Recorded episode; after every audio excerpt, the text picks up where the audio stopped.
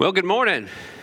If you have your Bibles, get them open to Mark chapter 5, and let me join in the rest of the chorus of verses, uh, voices saying Happy Mother's Day to all of you out there. And that, I hope you pay attention to that video because that really uh, describes our heart to you this morning. We know that uh, holidays can be a magnifier of emotions. And so, whatever emotion you have today, whether it's excitement, joy, uh, honor, um, or whether it's grief or sadness, uh, I'm really thankful you're here. And I'm really thankful that we get the chance to do what we're about to do because Jesus has an answer for all of it. Um, and that's where our hope lies this morning. And that's where we're most excited. And so, if you have your Bibles, like I said, get them open to Mark chapter 5. If you do not have a Bible, there's a black one and a seat back in front of you, you get to page 892. You're going to be right there with us. And I'm going to ask you uh, to join me in a word of prayer as we uh, start this message. Let's pray. Father, we are grateful uh, for the opportunity we have uh, already, Lord, to just uh, have an extended time of worship, uh, which we sing to you, which we observe uh, communion, which we uh, just respond to that by, by singing another song, Lord, just to, just to lift your praise, just to declare your worthiness. And we're thankful for how you've already met us in that. And now, as we turn our attention to your word, we pray that wherever we are, God, however we came into this room today, whatever baggage we brought with us, we pray that you would just just speak the loudest now. Uh, that you'd push me, the distractions of life, out of the way. Uh, that you'd make your word come to life this morning, and that you get the honor and glory from all of it. And we pray this in Jesus' powerful name. Amen. So, we've been a family with twins for about five and a half years now. And there were things about uh, being a parent of twins that I had to learn that have eventually just become like second nature or muscle memory for me. And one thing that, that's permanently altered about me is my decision making process. Right, as, as, all parents know, you get asked for things all the time. And uh, with four daughters in the house, there was, I think it was Wednesday this week, I just declared, I set a timer in the kitchen. I said, for 20 minutes, no one's allowed to ask mom or dad for anything right? Just give us 20 minutes because it was just incessant, right? And, and uh, give Jim a credit. She waited 20 minutes and then came in and asked for like eight things immediately, right? But she waited 20 minutes, right? And I've learned with Remy and Ray, whenever one of the twins ask for something, make a request, I go through a two part checklist in my head. And the first part is this Do I want to say yes to this? Right? And assuming it, it passes part one, I get to part two, which is Do I want to say yes to this twice? Because no matter what it is, even if you think it couldn't possibly be fun or desirable or you know whatever you say yes to, whatever you do for one of them, within seconds the other will notice and say, "I want that too." Right? I want to do that too. It's like it's like their twin experiencing something that they don't is a complete non-starter for them. Uh, Raya was sick earlier this week, and I was like, "Man, you're, you're sick. Do you want to just go uh, lay down in bed for a little bit and get some rest?" And she's like, "Yeah." And Remy's like, "I want to do that." I was like, you never want to take a nap, you know? And then she, I was like, Ray, what hurts? She's like, my legs hurt. And then I was like, do you want us to put some stuff on it? And she's like, yeah. And Remy goes, my legs hurt. And I was like, no, they don't. You were just doing cartwheels in the living room, you know? And it just didn't matter. Whatever we were doing, she had to have too. And we don't actually grow out of this as adults, do we? Have you heard the term FOMO? Right? The fear of missing out, right? The people are literally walking around with the fear that they're going to miss something that other people are enjoying. And then you add to that that universally, one of the worst feelings we've had since we've been a kid is the feeling of being left out of something, isn't it? That there's something good or connective happening to a group of people, but not us. And we just feel like, oh man, that's terrible. I don't want to be left out. And we can actually do this in our relationship with God. For instance, we've been studying the book of Mark as a church, and in this section, we're going to end Mark chapter 5 today, but this section of, of Mark chapter 4 and Mark chapter 5 has been incredible. Right, these last two chapters, Jesus has been doing ministry along the shores of the Sea of Galilee, and there's been miracle after miracle after miracle right? Where Jesus just shows up and he's bringing these immense victories and changing people's lives in a moment and saving them from danger and healing them from disease and on and on and on. And when we read these stories in the Bible, there's a temptation that can sneak in. Right? Where we look at these stories and then turn and look at our own life. We have chronic pain that, that nothing heals and just persists of a discouraging situation that only seems to get worse with the passage of time. There's an awful season of life you're going through you just want over already, and it just seems to drag out. There's a loved one you pray for, there's no improvement. There's a health crisis that comes up, and nothing seems to be getting better. I'm going to a funeral tomorrow afternoon, and I, when I moved to Terre Haute in 2010, I, I moved here to be uh, to be at this church, and so the vast majority of my community and connection to Terre Haute came through FBN. And yet, there's no there's no one in Terre Haute outside of this place that has impacted my life more positively than the guy whose funeral I'm going to tomorrow. And I actually got to go visit him in the hospital before his surgery. I knew it was a major surgery, but I thought it was pretty routine. And I, I was able to pray uh, with him, and we called on the power of Jesus, in the name of Jesus, that the surgery would be successful, that his health would be restored. I left that hospital uh, fully confident and looking forward to our relationship continuing. And he never left that hospital. And throughout the whole deal, like it carried out for weeks, throughout the whole deal, I've been preaching through Mark 4 and Mark 5, where I'm just talking about miracle after miracle after miracle, where Jesus shows up and fixes things in a second. And it gets hard, doesn't it, to not ask a question that you don't want to say out loud? Well, where's my miracle? How come I don't see God showing up and just fixing things in a second in my life, right? You ever been there? You ever wondered that? Are you there now? I'm glad that you're here because asking that question is not a problem. It's not. God welcomes our questions. But today, I want us to see, I want to help us see that staying in that question is not healthy. Because at the root of it is a misunderstanding of both the miracles that we read about in the scriptures and a misunderstanding of how God works in our lives. So, to help us frame this, we're going to close out Mark chapter 5 today. I'm going to invite Chris Mathis up to read uh, today's passage. He's going to be reading Mark uh, chapter 5, verses 35 through 43. And if you're physically capable, would you please stand with him to honor the reading of God's word this morning? Good morning. Happy Mother's Day. While he was still speaking, people came from the synagogue leader's house and said, Your daughter is dead. Why bother the teacher anymore? When Jesus overheard heard what was said, he told the synagogue leader, Don't be afraid, only believe. He did not let anyone accompany him except Peter, James, and John, James's brother. They came to the leader's house, and he saw a commotion, people weeping and wailing out loudly. He went in and said to them, Why are you making a commotion and weeping? The child is not dead, but asleep. They laughed at him, but he put them all outside. He took the child's father, mother, and those who were with him and entered the place where the child was. Then he took the child by the hand and said to her, Talitha Koum, little girl, I say you get up. Immediately the girl got up and began to walk. She was 12 years old. At this, they all uh, were utterly astounded. Then he gave them strict orders that no one should know about this and told them to give her something to eat. Thank you, Chris. You guys can have a seat. Please keep your Bibles open there to Mark 5. And uh, he started reading in verse 35, but we're, we're just closing out a story that begins in verse 21 of Mark uh, chapter 5. And we've actually spent the last two sermons, two Sundays previous to this on this story. And, it's a fascinating story with lots of different layers to it. And uh, I would encourage you, if you haven't, to go back and listen uh, to either of those. We have uh, our YouTube channel, website, podcast. There's all kinds of different ways that you can get to those. Uh, but I'm going to recap it just very briefly, because again, we've already spent two weeks on it. But if you weren't here, that way you, aren't, you won't be lost. Where in Mark chapter 5, verse 21, Jesus arrives by boat. He's been traveling the Sea of Galilee again. And when he gets off the boat, a large crowd comes to to him. And, there, and then we're introduced to a man named Jairus. Jairus was a religious leader, a synagogue leader in that area. And Jairus comes running up to Jesus and he falls at his feet and begins begging him to come to his house. And the reason why we're told is because Jairus has a little girl and she's dying.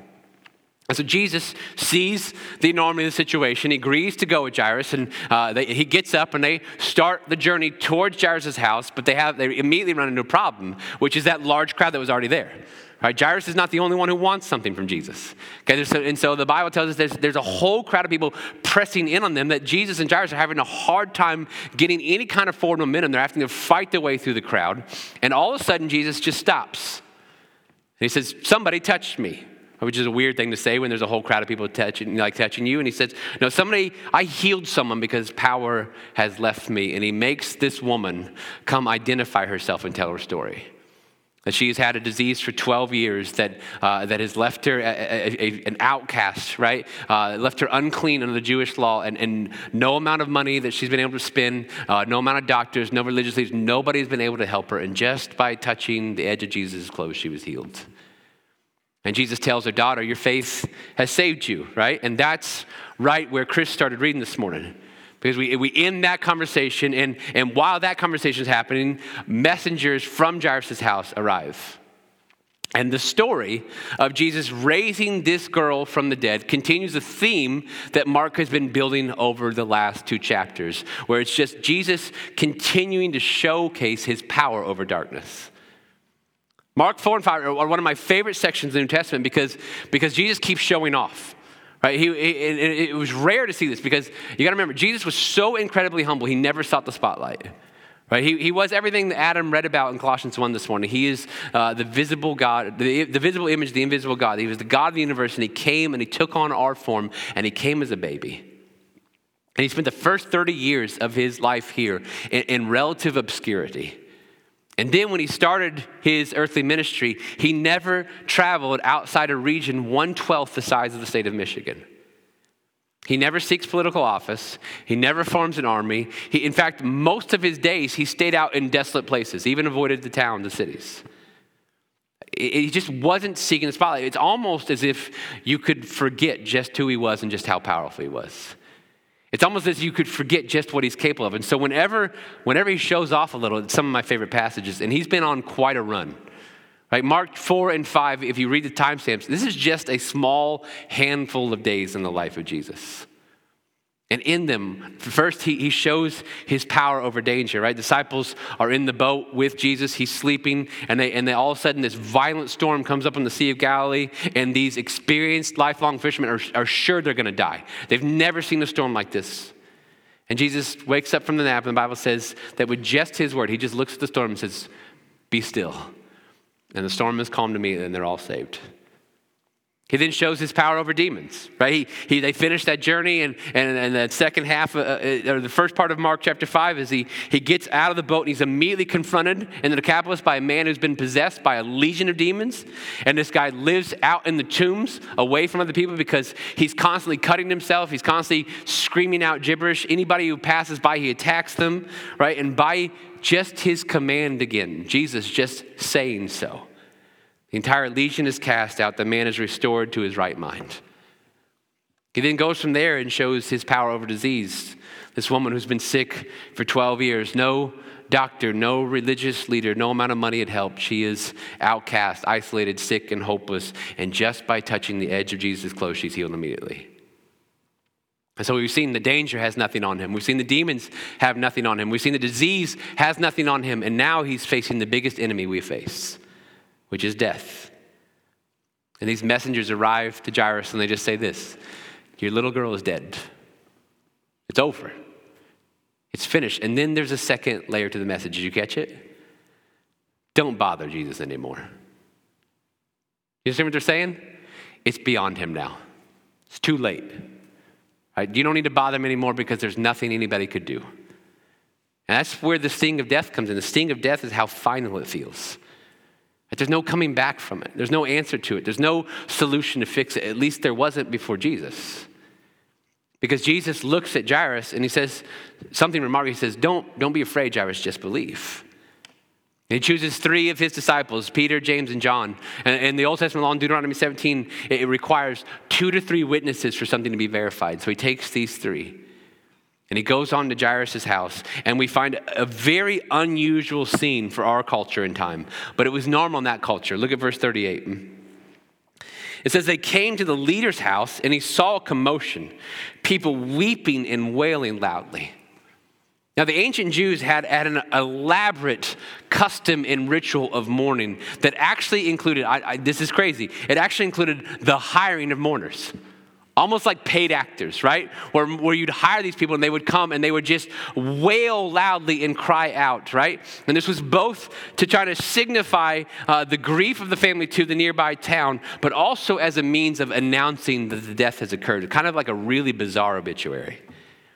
And again, right, one of, the, one of the important parts of this is this indicates the amount of time that this girl has been dead. She died, they had to react to it. Then they send a messenger to find Jairus, and they've had time to go hire mourners. And the mourners are now at the house putting on their whole show. And the fact that she's been dead that long is further verified by the reaction of these mourners because Jesus shows up and tells them to quiet down. He's like, why, why are you doing all this? Why are you making all this commotion? Just be quiet because she's only sleeping. And what happens? The mourners turn to mockers. They laugh at him, they scoff at this idea because, of course, the girl is dead. She has been for some time now. Now, Jesus is not saying that the girl isn't actually physically dead. He's calling a shot. He's declaring what he is going to do to death. He did this elsewhere in John 11. He's speaking to Martha after Martha's brother is dead. And he says, Martha, I am the resurrection and the life. The one who believes in me, even if he dies, will live. You see, in defeating the power of sin on his cross and, and raising from the grave, Jesus has defeated the power of death forever. Which is why his followers can make these ridiculous sounding claims, like Paul in 1 Corinthians 15, when he just states outright that death has been swallowed up in victory. The, the greatest enemy that humans ever faced has been swallowed up in victory. And then he goes on to mock it. Where death is your victory? Where's your sting? The sting of death is sin, and the power of sin is the law. But thanks be to God who gives us the victory through our Lord Jesus Christ. And what you need to understand is this power over death wasn't given to Jesus for a one time use, He always had it. It's why he could defeat death and raise from, the, from his own grave. It's why he can raise us from the grave and give us eternal life. It's why he calls himself, he says, I am the resurrection and the life. Because with the power of Jesus, death really does become like sleep. And I love as you read through the rest of the New Testament, the church actually, the early church actually adopted this language. They stopped talking about people dying, they started talking about people falling asleep. In the writings, they always refer to death for the believer just as sleep. This is why when I go to that funeral tomorrow, it won't be hopeless. Because that man had trusted fully in Jesus for eternal life. And so his body is merely sleeping and his spirit is with the Lord. And I will see him again one day. And that reunion will be forever. Praise the Lord. And there were a few times in the Gospels that Jesus would foreshadow his own resurrection by displaying that he had this power and capability. And Mark 5 is one of them. He empties the house of all the mockers and all the mourners, and he sends everyone away. And he just takes Peter, James, and John, and Jairus, and, and Jairus' wife, into their little girl's room. And this is when you can see an awesome combination that we only find in Jesus endless power that is matched with endless compassion. Because I want you to look at the tenderness that he displays here. He bends down by this girl, he takes her by the hand, and then he speaks to her in her language. Talitha koum. The word, that word is translated little girl, but it's really could also be translated little lamb. You know what my theory is? I think that was the pet name that her parents had called her. And so as he's calling her back, he's using a name that she'd recognize. And yet, in that display of incredible tenderness and incredible compassion, is unmatched power because immediately she starts breathing again. Immediately her heart starts beating again. She gets up and just starts walking around the room, and everybody there is stunned except for Jesus. And he tells them two things. Number one, don't tell anybody about this. That'd be pretty hard, wouldn't it? But it's not his time yet, right? He's trying to control the hysteria. And number two, he says, now you got to give her something to eat. He's, doing, he's verifying her bodily resurrection. She needs sustenance. She needs strength. I assume dying takes a lot out of someone, right?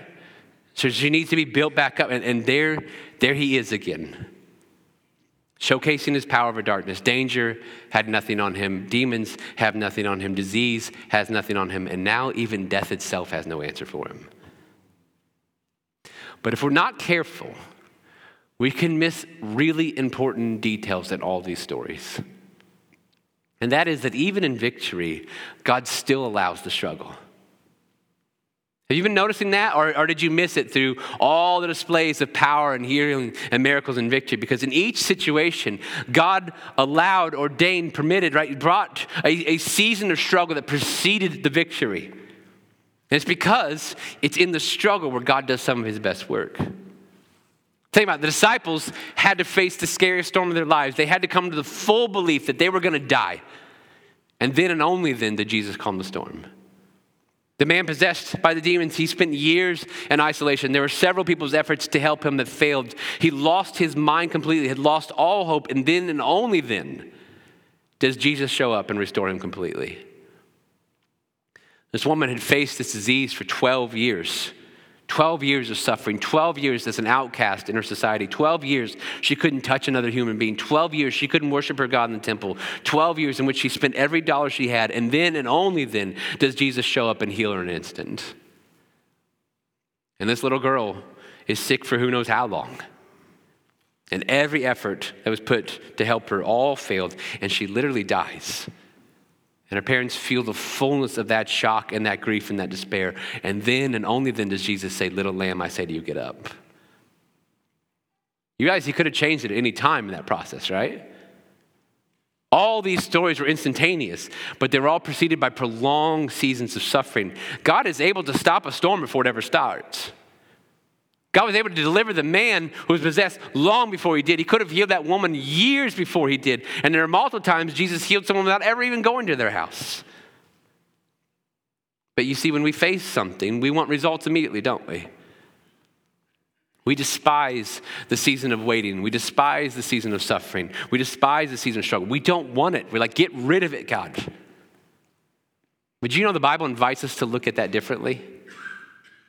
James 1, listen to this invitation. James 1, consider it a great joy. Not something to be despised, not something to get rid of, not something to want gone. Consider it a great joy, my brothers and sisters, whenever you experience various trials, because you know that the testing of your faith produces endurance. And let endurance have its full effect, so you may be mature and complete, lacking nothing. You see, whenever we want a trouble free life, when we want all our problems erased in a second without any season of struggle, most often God just ignores that, right? Most often He just resists those prayers. Because to do so, He'd be skipping the most important part. His desires for us, His plans for us, are to prepare us for an eternity with Him. They are to shape us into His image and His likeness and His character. And there are lessons that are only learned in the fiery furnace. There are lessons that can only be learned during the storm. The disciples will know forever that Jesus has power over the entire natural world. They wouldn't have known that had he prevented the storm from coming. The possessed man and the Decapolis, all of the Decapolis knows that, that, that Jesus Christ has power over darkness that they had no solution for whatsoever. The woman knows that Jesus can do what nobody else could ever do, and this girl will live as a testament to Christ's power over death the rest of her life. Letting the storm play out led to all that.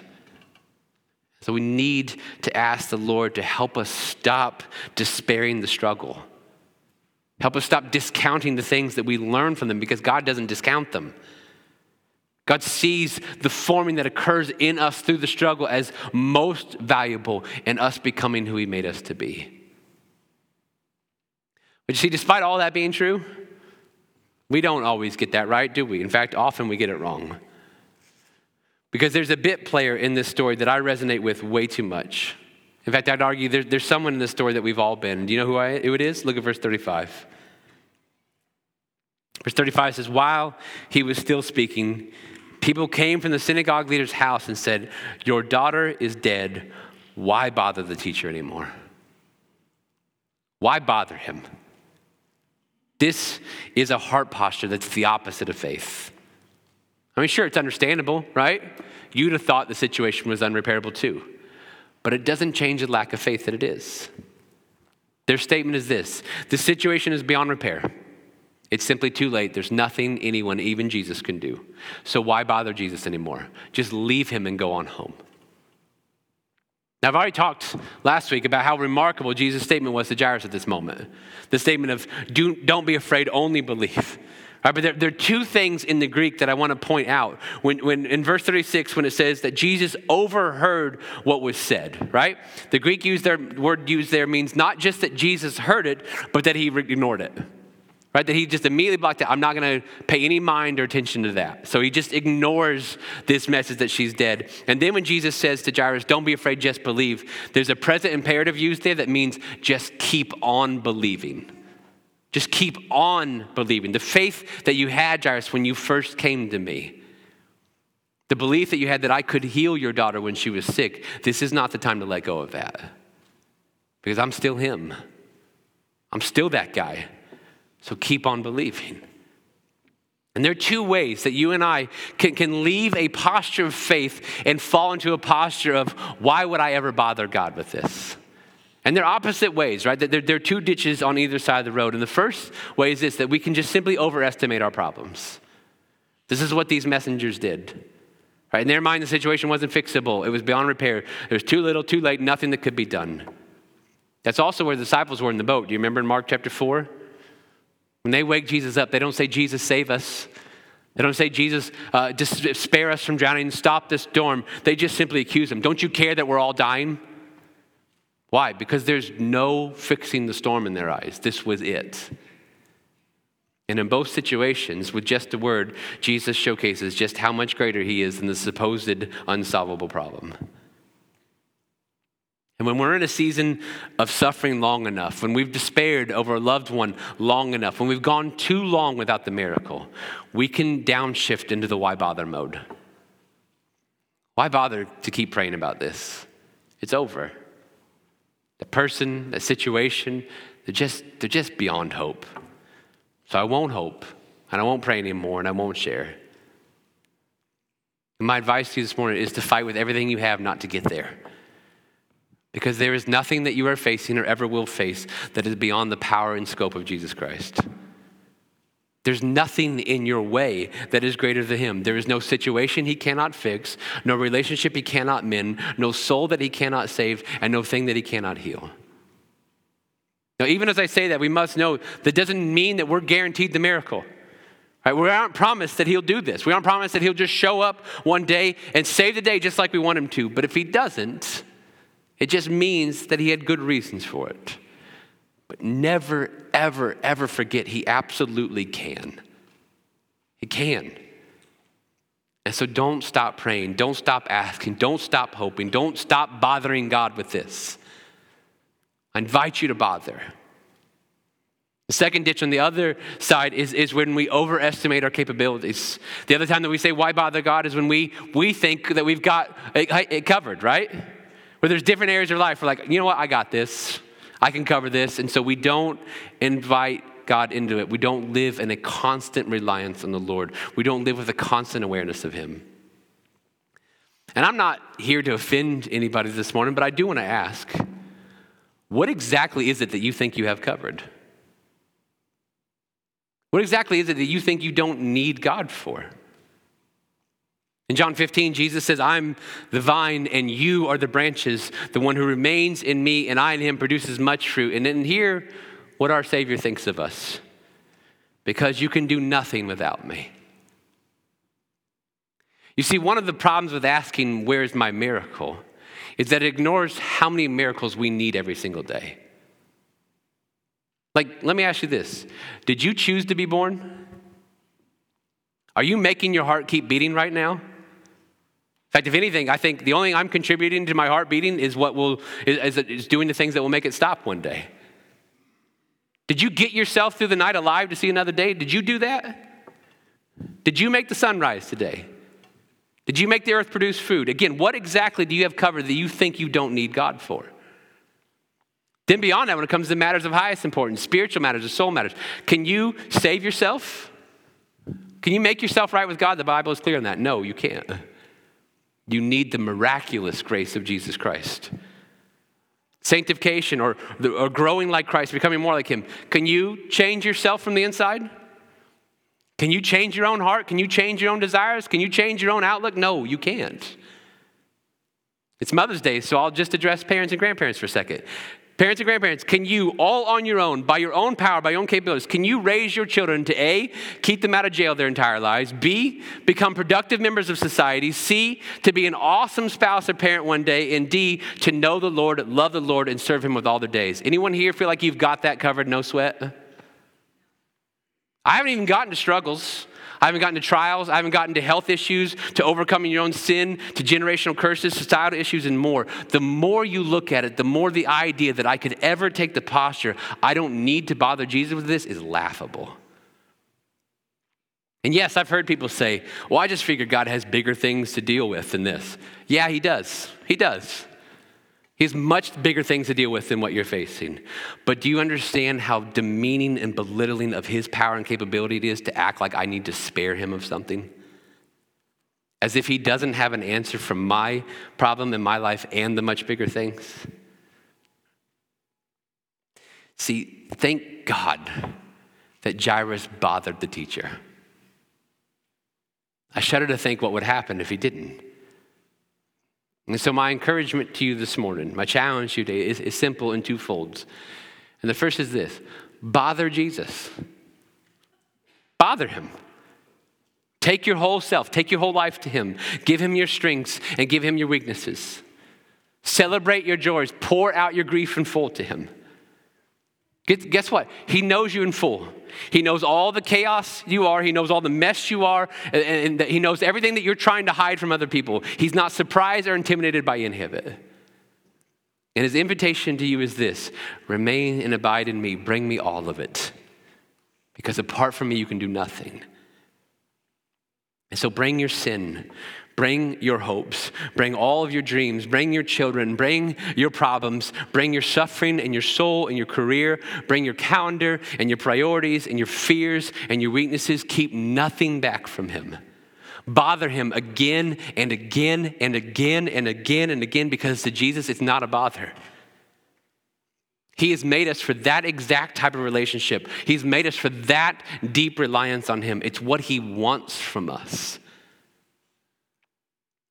to bother him. And then, secondly, just keep believing. It's what he told Jairus just keep believing.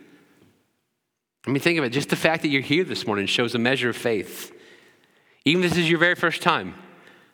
You've never been in church before that. You, you were curious enough to be here today and hear this out and consider him. That's a great start. Keep going. You've had faith in him just enough to seek him out. Now ask him to forgive you. Ask Him to save your soul. Ask Him today to fix your marriage. Ask Him to provide that need that you're worried about. Ask Him to protect and guard your wayward children. Ask Him to solve that crisis. Ask Him to heal you. Whatever it is, there's a belief that you've displayed in the past. And those who've had that faith know that He's shown Himself faithful. Just keep believing. So, regardless of, of what ditch you find you in, yourself in, whether you're overestimating your problem and you're tempted to think that it's beyond Jesus and so there's no need to bother him with it anymore, or you're overestimating your own capability and you're acting and living as if you don't need him desperately for your next breath.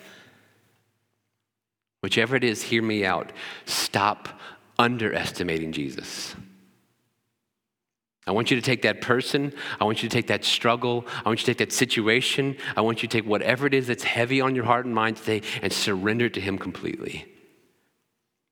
I want you to take what, that, that part of your life that you're not inviting Him into Whatever areas of your life that you're not living in reliance on Him with, and repent of them today. And even more so, if you've never trusted in Jesus Christ for the forgiveness of your sins and the gift of eternal life, I want you to do that today. I want you to find that place of belief you had before and then hear the invitation from Jesus to just keep believing. I promise you it's worth the bother. We're going to close our service today without, without a song, without a long response time, with just a prayer of committal. I'm going to lead you through a prayer of committal where you commit these things to Jesus and surrender them to Him this morning. So let's pray. Father, I'm so thankful that Jairus bothered the teacher. That Jairus bothered to bring Jesus to his house. That Jairus bothered to listen to him more than the ones who were saying, It's over, it's too late, why bother? And God, I pray that around this room, Lord, you would, you would identify ways and areas that we, that we have taken that posture with you. Why even bother the Lord with this? God, whether it's a problem that we think is bigger and beyond you, even though it couldn't be, or whether it's an area of life that, that we just, we're just living separate from you, we've compartmentalized our walk with you and just haven't invited you into that. Or whether it's our salvation, Lord, our great need to know you. I pray that around the room we'll bother you with it right now. That struggles, trials, weaknesses, pain, illness would be laid down at your feet, that people and situations and relationships and marriages and children would be laid down at your feet.